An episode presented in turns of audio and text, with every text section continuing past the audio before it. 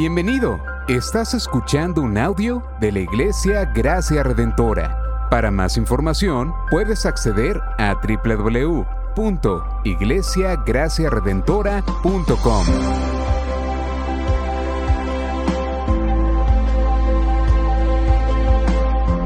En la exposición de la palabra, el pastor Xavier Torrado.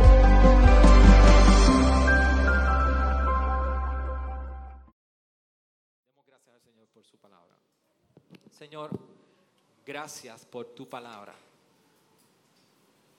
gracias por tu cuidado y gracias por tu provisión por medio de ellas. Te pedimos en esta mañana aún que seas tú, Señor, trayendo convicción sobre nuestros corazones por medio de tu palabra, trayendo convicción de pecado y arrepentimiento en nuestras vidas. Te rogamos por tu misericordia y que tú seas con nosotros en este momento, y tú nos ayudes a nosotros a abrir nuestros corazones y quites de nosotros las vendas de nuestros ojos. En esta hora delante de tu palabra, reconocemos que todo hombre, pecador y con los corazones corrompidos, pero en este momento que hemos sido tocados y transformados, y tú que has convertido nuestros corazones unos de piedra en unos de carne, Señor, ¿cómo no hemos de ser transformados por tu palabra? Por eso en este momento te ruego por tu intervención en tu espíritu y que, que la maravillosa palabra, cuyo poder es infinito, sea, Señor, en esta hora hablando a nosotros.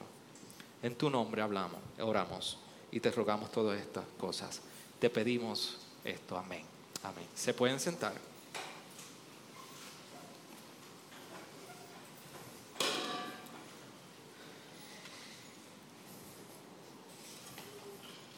Si hay algo que nosotros nos exponemos constantemente, y no solamente por, por lo que sucede en, el, en lo que nos rodea, el, el entorno o el contexto físico, sino que constantemente también lidiamos dentro de nuestras emociones y nuestro corazón, es el sentido de seguridad.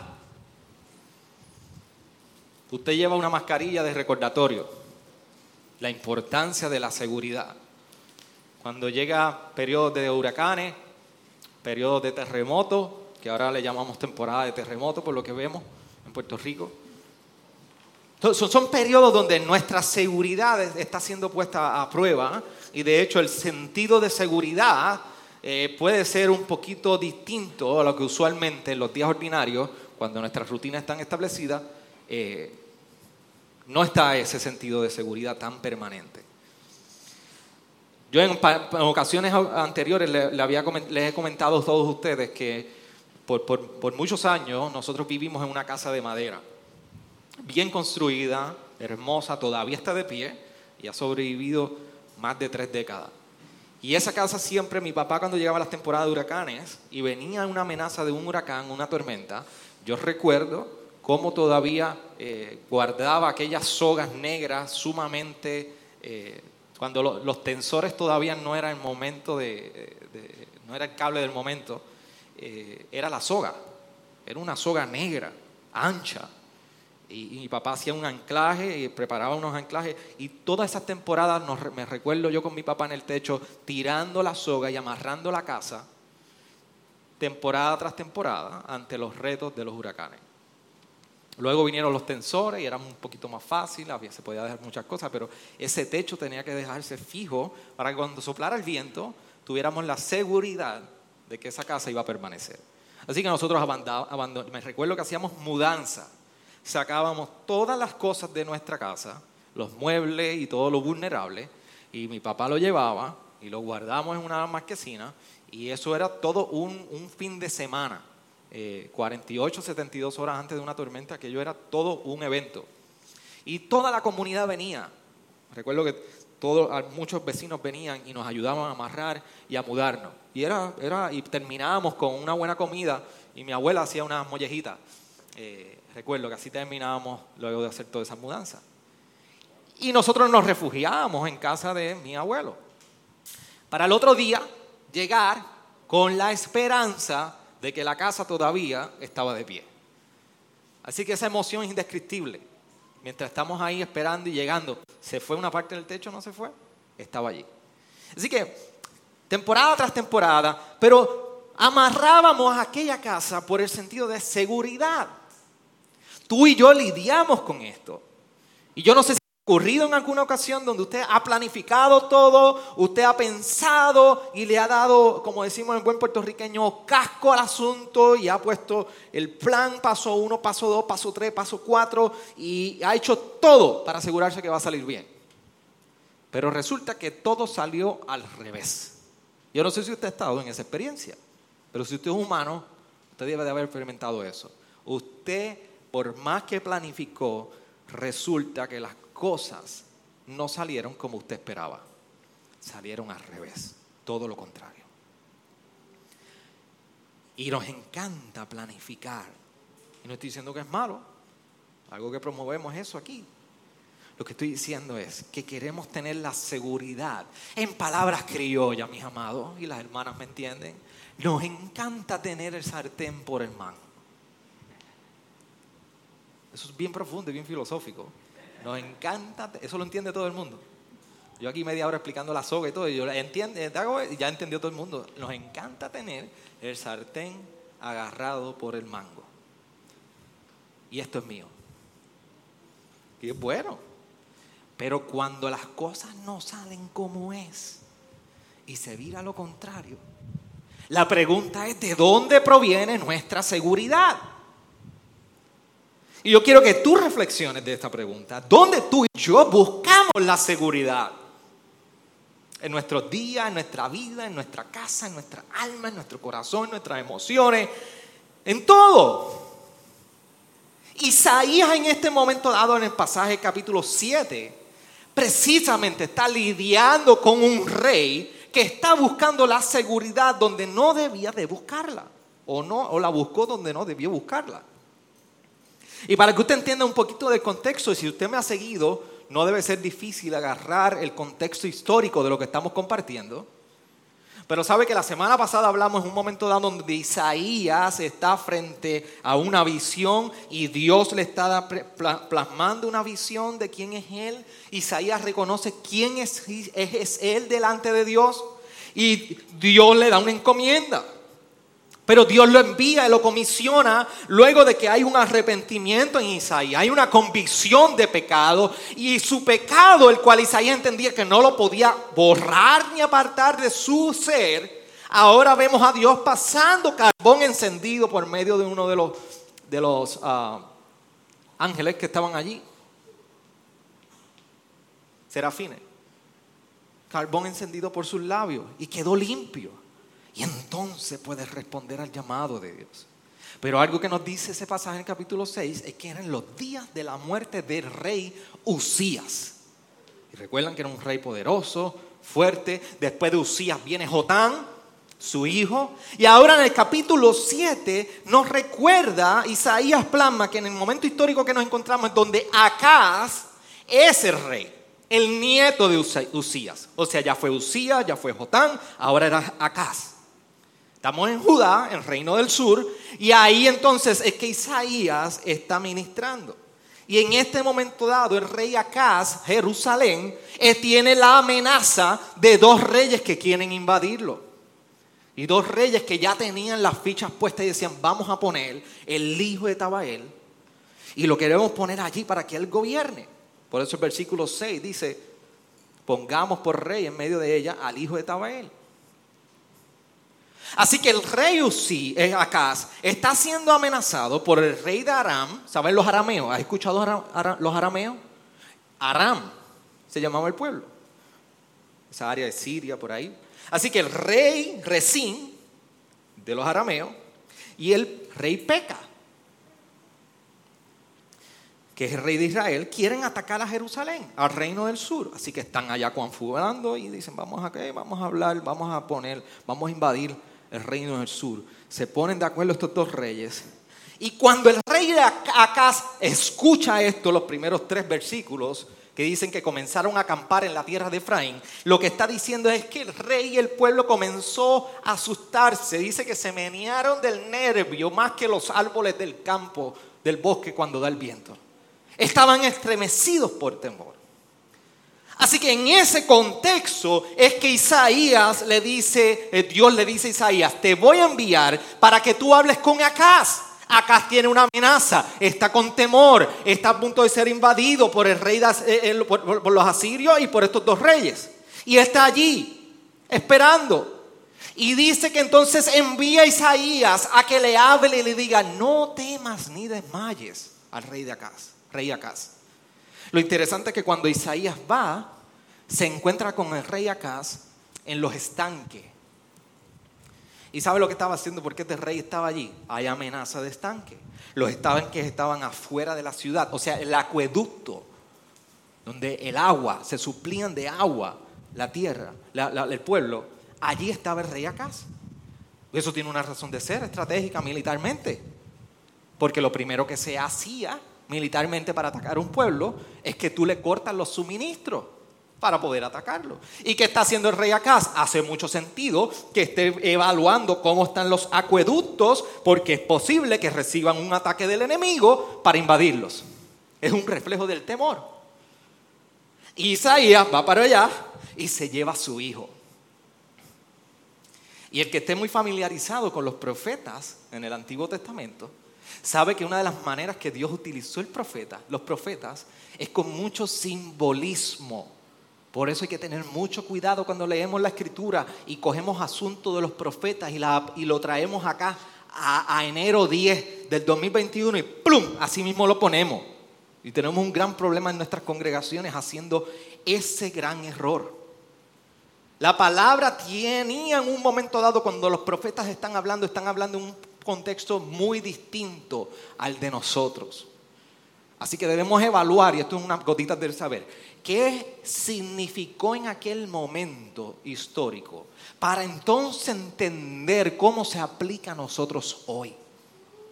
Por ejemplo, uno de los reyes que ministró en el mismo momento, la misma época de, de, de Isaías, uno de los profetas, era Oseas. La diferencia es que Oseas no ministró en el reino del sur, Oseas ministró en el reino del norte.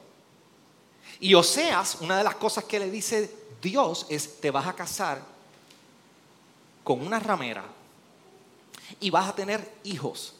Y la manera que el mensaje de Dios al pueblo de Israel a través de Oseas fue por medio del mensaje, del significado y el simbolismo de los nombres de la esposa de Oseas y de los hijos de Oseas. Así que era muy común que en los profetas los hijos y la familia llevaran nombres que apuntaran y les recordaran al pueblo lo que Dios estaba haciendo o iba a hacer. Por eso en este momento dado él le dice, te llevas a tu hijo, Sear-Jasub, y si usted tiene una de las Biblias de estudio, en algún momento en un footnote, una nota al pie, le va a recordar y le va a decir que eso significa el remanente volverá. Hay una esperanza. Isaías va y le dice al rey Acaz, no temas, no desmayes. Por eso el versículo cuatro lo vemos cuando le está dando esta palabra. Cuídate y ten calma, no temas ni desmayes. Tu corazón ante estos dos cabos de tizones humeantes. Se refiere a los dos reyes que quieren atacar. No temas, Acaz. Y le lleva al hijo, y el hijo, el nombre del hijo es un recordatorio. Va a venir juicio, lo llevamos anunciando en las últimas prédicas, estudiando el libro de Isaías. Pero va a haber un remanente que va a volver. Y aquí es donde viene la esperanza, la gracia que Dios está queriendo tener con el pueblo.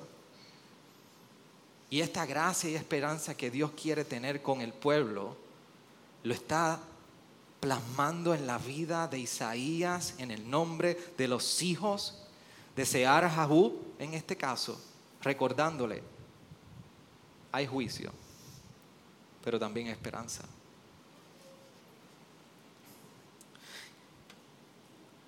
Pero mientras esto está ocurriendo, el rey Acaz dice, no. Isaías le dice, pídele una señal a Dios. Piden una señal a Acaz. Y Acaz le dice: no, esto tiene mucho que ver. Cuando usted va al segundo libro de Reyes, capítulo dieciséis, usted se da cuenta que lo que estaba haciendo el rey Acaz es que él llamó a los asirios y le dijo: rey, yo necesito ayuda. Hay dos reyes me quieren invadir. ¿Tú, tú me puedes dar la manita? Recuerde de algo: Asiria era enemigo y estaba por invadir a Israel, y rey Acaz estaba buscando ayuda de los asirios, otro pueblo enemigo que todavía no habían invadido a Judá. ¿Sabe por qué? Porque el que murió, el rey Uzías, ¿se acuerdan del capítulo seis? Tenía un, un, una, una milicia fuerte, pero ahora no era el rey Uzías el que estaba. Y allá va Acaz y le dice: ayúdame. Y cogió dinero. Si buscan el segundo libro de Reyes, capítulo dieciséis, cogió el dinero del templo del Señor, lo tomó y se lo envió al rey de Asiria. Y el rey de Asiria lo defendió, no pudieron entrar, pero ¿sabe lo que hizo el rey de Asiria? Fue a Damasco y puso un templo, como el de los asirios. ¿Y sabe lo que hizo el gran Acaz? Dice la historia que el rey Acaz tomó el modelo del templo de Damasco, de los asirios, y lo hizo una réplica. Y comenzó a adorar ídolos que no eran del Señor.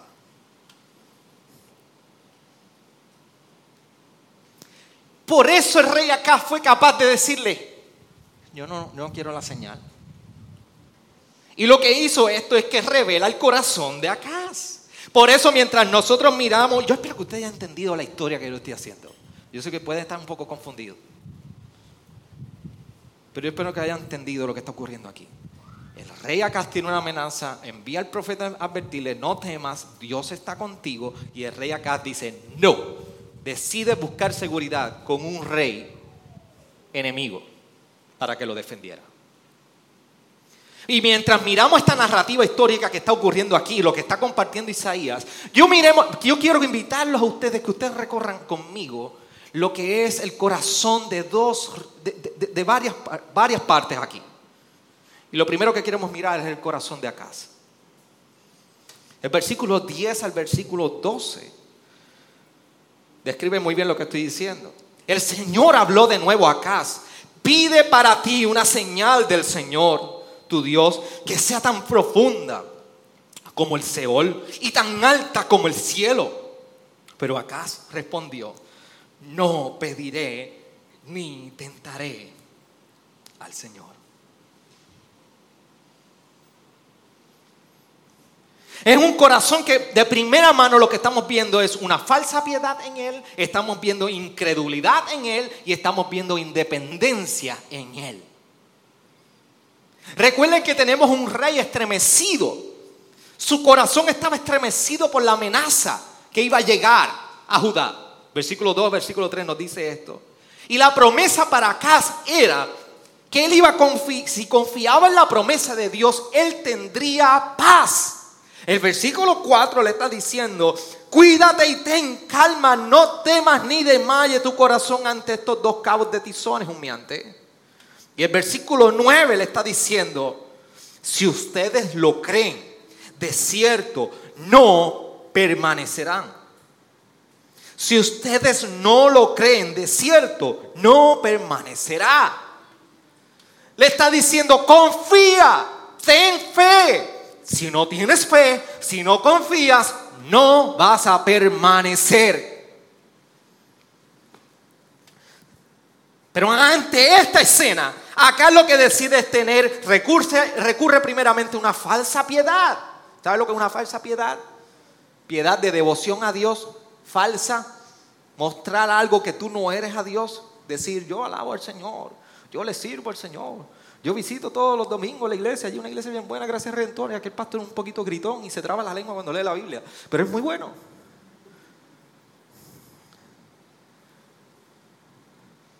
Pero lo que hace, lo que hace Acaz es que él cita Deuteronomio seis dieciséis, donde el llamado es: no tentaré al Señor. Dice: yo no voy a pedir una señal, porque eso es tentar al Señor. Eso no es lo que estaba hablando Isaías. Eso no es lo que estaba pidiendo Dios a, a, a Acaz. Dios le estaba pidiendo: pídeme, demuestra que tú confías en la promesa que yo te estoy dando. Hay incredulidad también en Acaz, porque el llamado fue a creer. Por eso le dijo: si ustedes no lo creen, de cierto no permanecerán. Y hay una independencia. Acaz quería ser independiente en el plan de, de lo que estaba haciendo con Judá, porque segundo de Reyes dieciséis nos dice que él hizo alianza con los asirios. Así que el corazón de Acaz es uno de falsa de piedad, falto de piedad, incrédulo, independiente. Sin embargo, miremos el corazón de Dios en este pasaje. Del versículo trece al versículo dieciséis, mire lo que dice la palabra por medio del profeta Isaías. Entonces Isaías dijo: oigan ahora, casa de David, ¿les parece poco cansar a los hombres? Que también cansarán a mi Dios. Después de la respuesta de Acaz, ¿se dan cuenta cómo Isaías está, está escribiendo y le está hablando?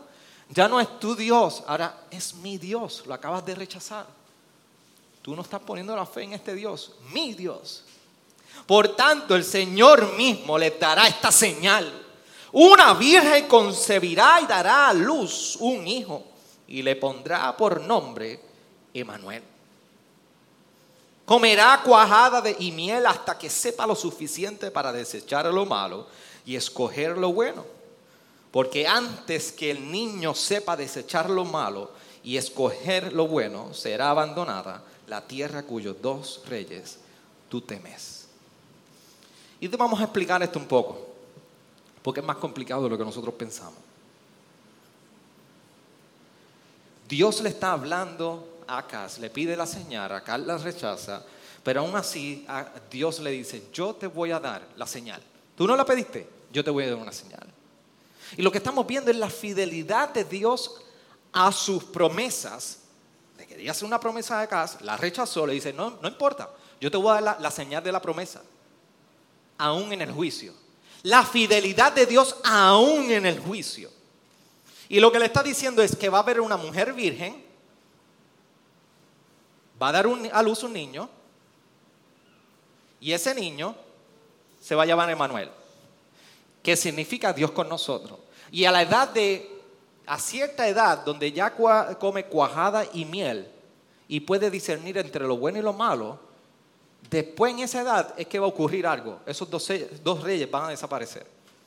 Va a haber juicio contra ellos. Está hablando de un niño que va a crecer.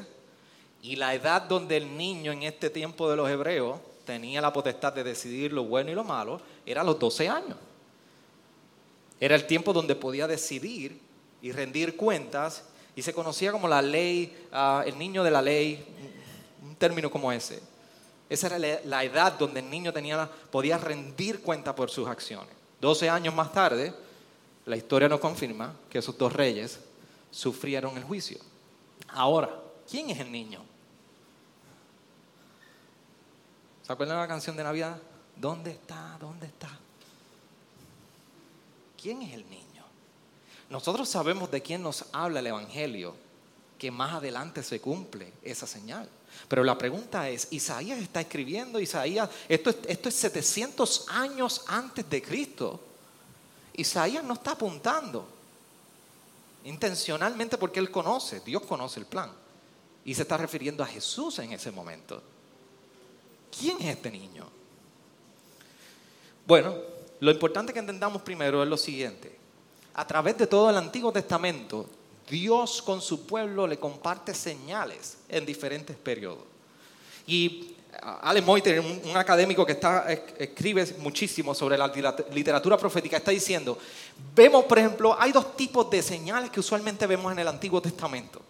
Unas son de confirmación, o sea que pasa un tiempo y un periodo después de haber dado la señal para mirar atrás y decir, ah, eso es lo que Dios ha estado queriendo hacer.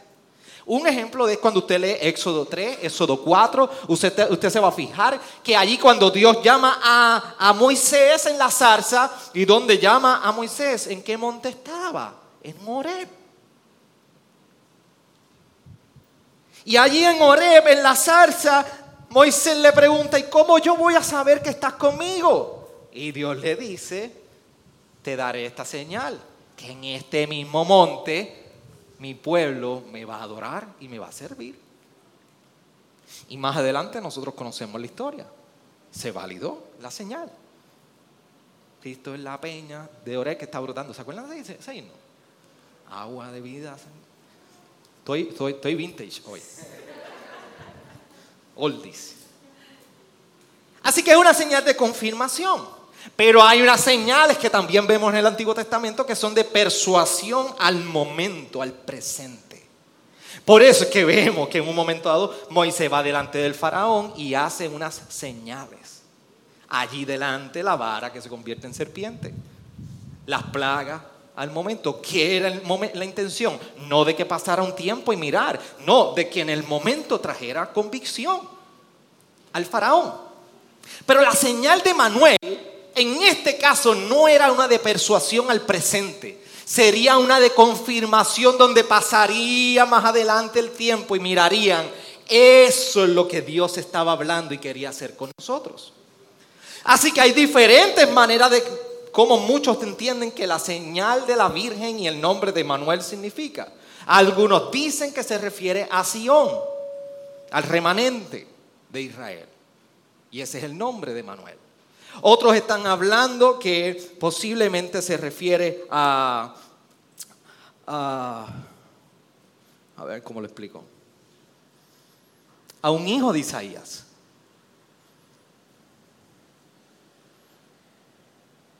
Y esa es la que yo me inclino. Dios está hablando y la señal es que Isaías tendría un hijo, así como Sear-Jasub tendría un niño que se llama Emanuel. Y ese niño sería de señal al pueblo y al rey de la señal que Dios le había dado. Pastor, ¿pero por qué tú dices esto? Bueno, porque en los primeros versículos del capítulo ocho dice, toma una tablilla grande y escribe sobre ella en caracteres comunes, veloz es el botín, rápida la presa. Y tomaré conmigo como testigos fieles al sacerdote Urías y Zacarías, hijo de Jeberrequías. Entonces me acerqué a la profetisa y ella concibió y dio a luz un hijo. Más adelante en el capítulo ocho, Isaías hablando, en el versículo dieciocho dice, yo y los hijos que el Señor me ha dado estamos por señales y prodigios en Israel, de parte del Señor de los ejércitos que mora en el monte Sión. No es nada extraño ver y conocer de los profetas que su familia, esposa o hijos significaban o representaban simbólicamente un nombre. Así que ahora el hijo de Isa- Isaías sería una señal para el pueblo de Judá. Y por eso en este momento, cuando Isaías le comparte la señal, le dice, tú no la pediste, Dios te la va a dar como quiera. Y aquí estamos viendo el corazón de Dios versus el corazón de Acaz. Y ahora el corazón de Dios lo queremos, lo queremos mirar y es necesario mirarlo ante la luz de lo que está compartiendo Isaías. Porque le está dejando saber, no puedes confiar en ti mismo, Acaz. Necesitas confiar en mí. Por eso el mensaje de Emanuel era un mensaje que encarnaba el mensaje de Dios, juicio y esperanza. Juicio y esperanza. Por eso, de manera inmediata, al momento, la señal de Emanuel significaba juicio porque Dios estaba con ellos a tal punto que si no confiaban en Él, el enemigo vendría y los arroparía. Versículos dieciocho y diecinueve del capítulo siete. Dios está presente aun si tú lo rechazas, al punto que tus enemigos te arroparían y te dejarían saber que debiste de haber puesto la confianza en Él. Pero es de esperanza también, Porque Dios le estaba recordando a Emanuel, Dios con nosotros, que Dios estaba con ellos y no había nada que temer por las naciones vecinas y enemigas. Emanuel, Dios con nosotros. Ese es el cumplimiento inmediato. El problema fue que Emanuel, Dios con nosotros, para el pueblo significó no queremos. Pero Dios se dejó presente, se dejó sentir. Y su presencia se dejó sentir, sabiendo que el juicio arroparía a Judá. Por eso los últimos versos del capítulo siete hasta el versículo veinticinco, lo que vemos es una, es una tierra desierta. Y le promete el rey de Asiria, lo voy a afeitar. Hay esperanza.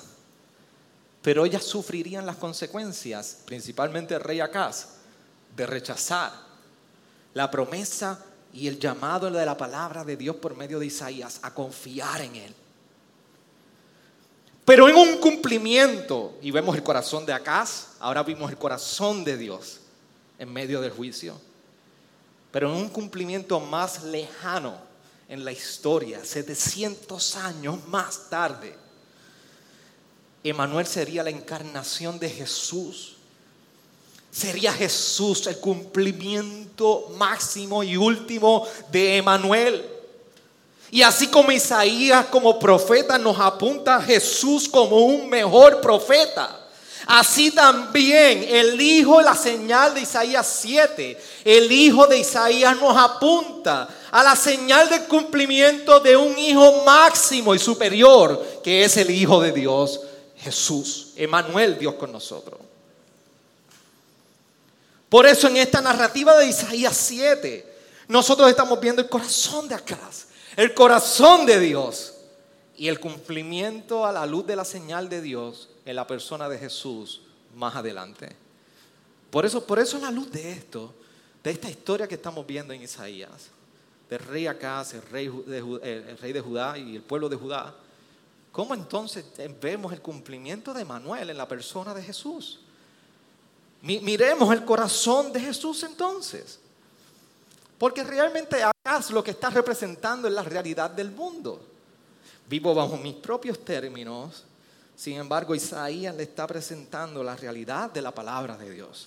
Tengo una palabra de parte de Dios para ti, su promesa, la promesa de Dios. Por eso el Nuevo Testamento, cuando vamos a Mateo uno, veintidós al veintitrés, dice: todo esto sucedió para que se cumpliera lo que el Señor había hablado por medio del profeta diciendo: he aquí la Virgen concebirá y dará a luz un hijo y le pondrán por nombre Emanuel, que traducido significa Dios con nosotros. ¿Qué significa Dios con nosotros? Si aquí el evangelista ahora hace referencia a Isaías siete y nos está diciendo que el nacimiento de Jesús es el cumplimiento de Emanuel, ¿qué significa para nosotros hoy Dios con nosotros? Y de manera resumida, yo te quiero compartir importantes verdades sobre esto. Primero, de Juan catorce, diecisiete.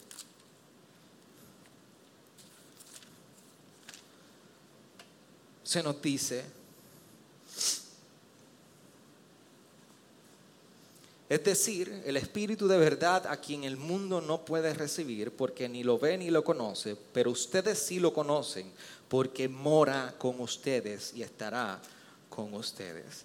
Dios con nosotros significa que Dios ha venido a morar en nosotros por medio del Espíritu Santo.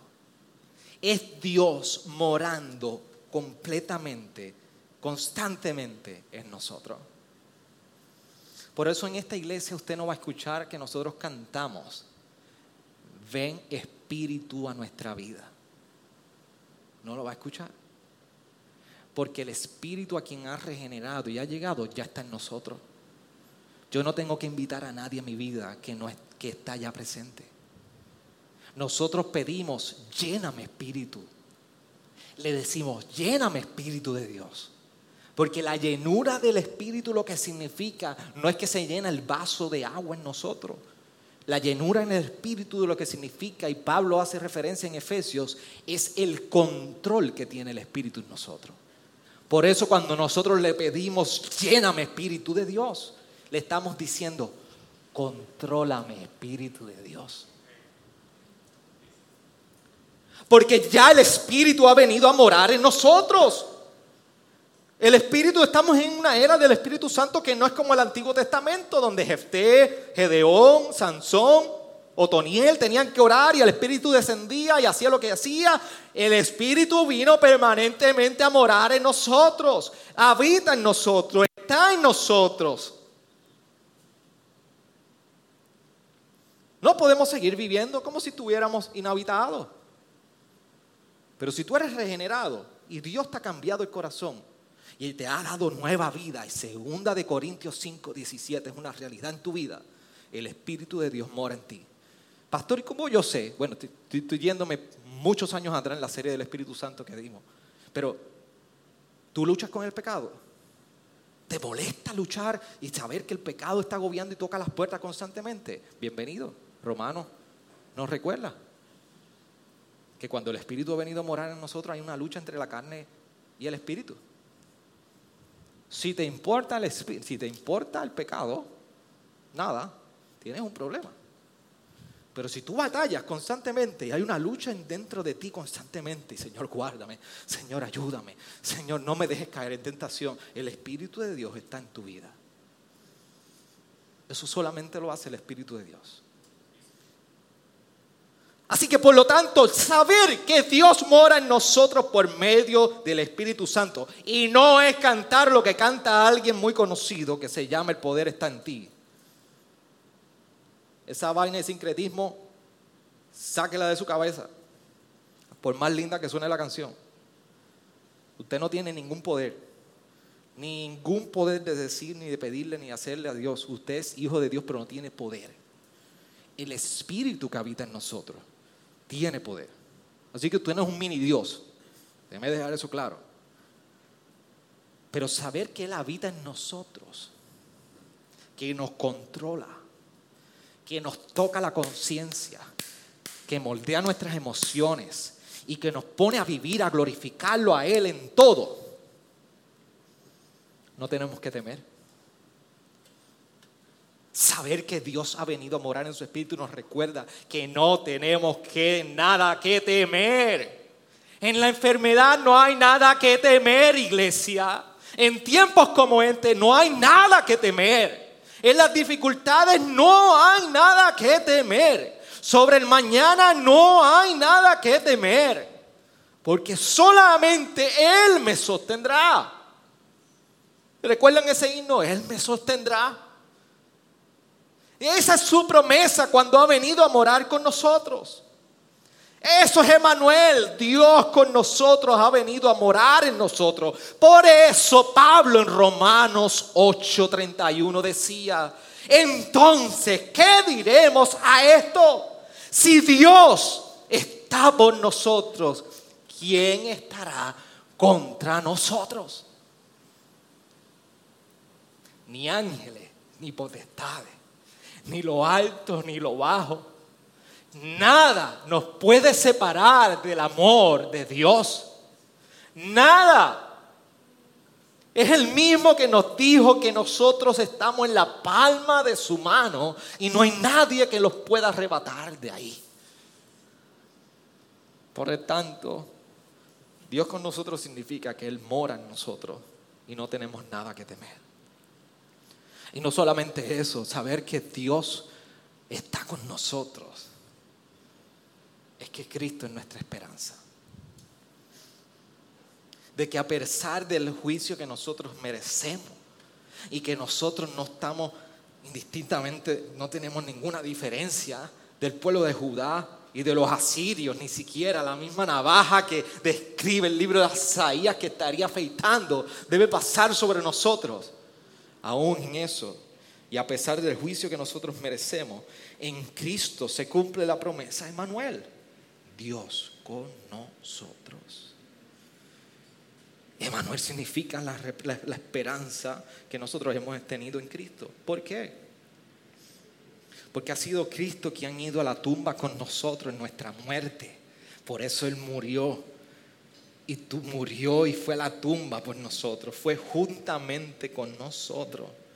Y Él es quien nos ha rescatado del, del, del, del pecado. Él es quien ha rescatado al pueblo. En Él somos su remanente, a quien Él nos ha guardado. Y en Él nosotros hemos sido resucitados. Y podemos decir, Emanuel, Dios con nosotros. Por eso en nuestras dificultades, Emanuel es una realidad que no es abstracta, es concreta, es real. Dios está con nosotros en las dificultades.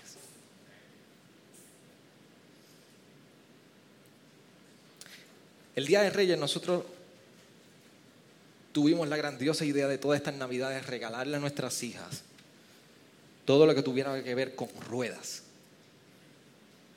Y estoy hablando de dos niñas que todavía no han aprendido a correr muchas cosas. Pero tuvimos la gran idea de regalar scooter, bicicleta, y la cherry en la piña colada, patines. Sí. Entonces, lo que, lo que, lo que han enseñado ya, el, el asunto de dominar balance y esta dificultad, saben que patines, pa, patines está fuera de liga.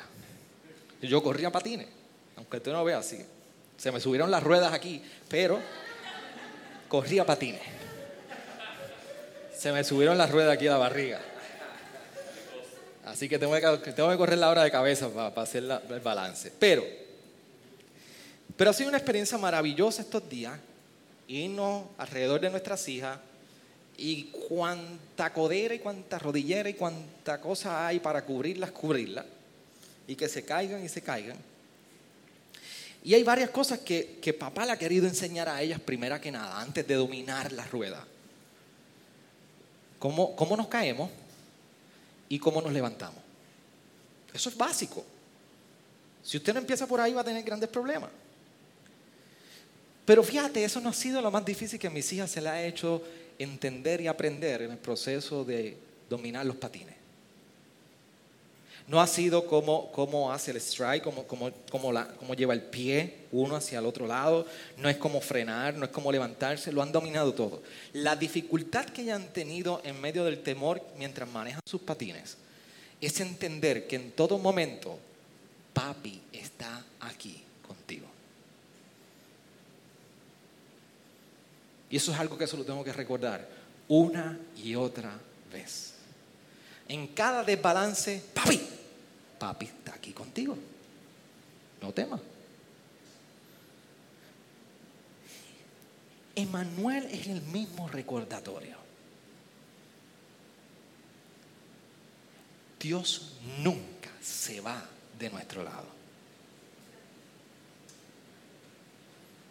Es nuestro Padre estando al lado de nosotros en nuestras dificultades y no dificultades, dejándonos saber por su palabra y su espíritu. Tu Padre está al lado tuyo, aunque no lo veas, al frente, a la espalda, a izquierda, a derecha. Yo, tu Dios, tu Padre, estoy contigo en todo momento. Así se lo recordó al pueblo de Judá y a Acaz. Pero así también nos lo recuerda a nosotros en Jesús. Por eso la palabra no se equivoca cuando nos describe la relación con nuestro Padre y nos llama en primera de Juan tres y dicen: miren cuán grande amor nos ha otorgado el Padre, que seamos llamados hijos de Dios. Y eso somos, porque por esto el mundo no nos conoce, porque no los conoció a Él. Ahora, amados, somos hijos de Dios y aún no se ha manifestado lo que habremos de ser, pero sabemos que cuando Cristo se manifieste, seremos semejantes a Él, porque lo veremos como Él es. porque él y, él, y todo el que tiene esta esperanza puesta en Él se purifica, así como Él es puro. Emanuel es Dios con nosotros. Por eso hoy debemos mirar y decir, o, o, o es la realidad del mundo, o es la realidad de la palabra para nosotros. ¿A dónde miramos? ¿Podremos encontrar la seguridad en Jesús y solo en Jesús? Iglesia, confiemos en sus promesas. Confiemos que se repite la historia. Si no creemos, no permaneceremos. Por eso, en medio de cada adversidad y en lo que puede representar inseguridad para nosotros, descansemos en la única promesa y seguridad que Dios nos da. Por eso Jesús dijo, cerrando el libro de Mateo, en el capítulo veintiocho, y recuerden, yo estoy con ustedes todos los días hasta el fin del mundo. Eso, mi iglesia, eso es Emanuel, Dios con nosotros. Inclina tu rostro ahí donde tú estás. Y te voy a pedir que mientras aquí tome estos minutos para lo siguiente. Este es el tiempo propicio para tú meditar en la palabra del Señor. Y a la luz de esta palabra proclamada, tú puedas meditar y poner cuentas claras con el Señor. Y recordarle a tu corazón y a tu alma, ¿cuál es la realidad que yo estoy abrazando hoy? ¿La realidad de este mundo? O, o, o la realidad de las promesas dadas en la palabra del Señor. ¿Cómo tú has abrazado Emanuel en tu vida? ¿Cómo tú has abrazado Dios con nosotros en tu vida? ¿Qué ha significado para ti? O simplemente recordarle a tu alma promesas que no les has recordado. Gracias por sintonizarnos. Puedes encontrarnos en las diferentes plataformas de redes sociales, como también visitarnos a doble u doble u doble u punto iglesia gracia redentora punto com.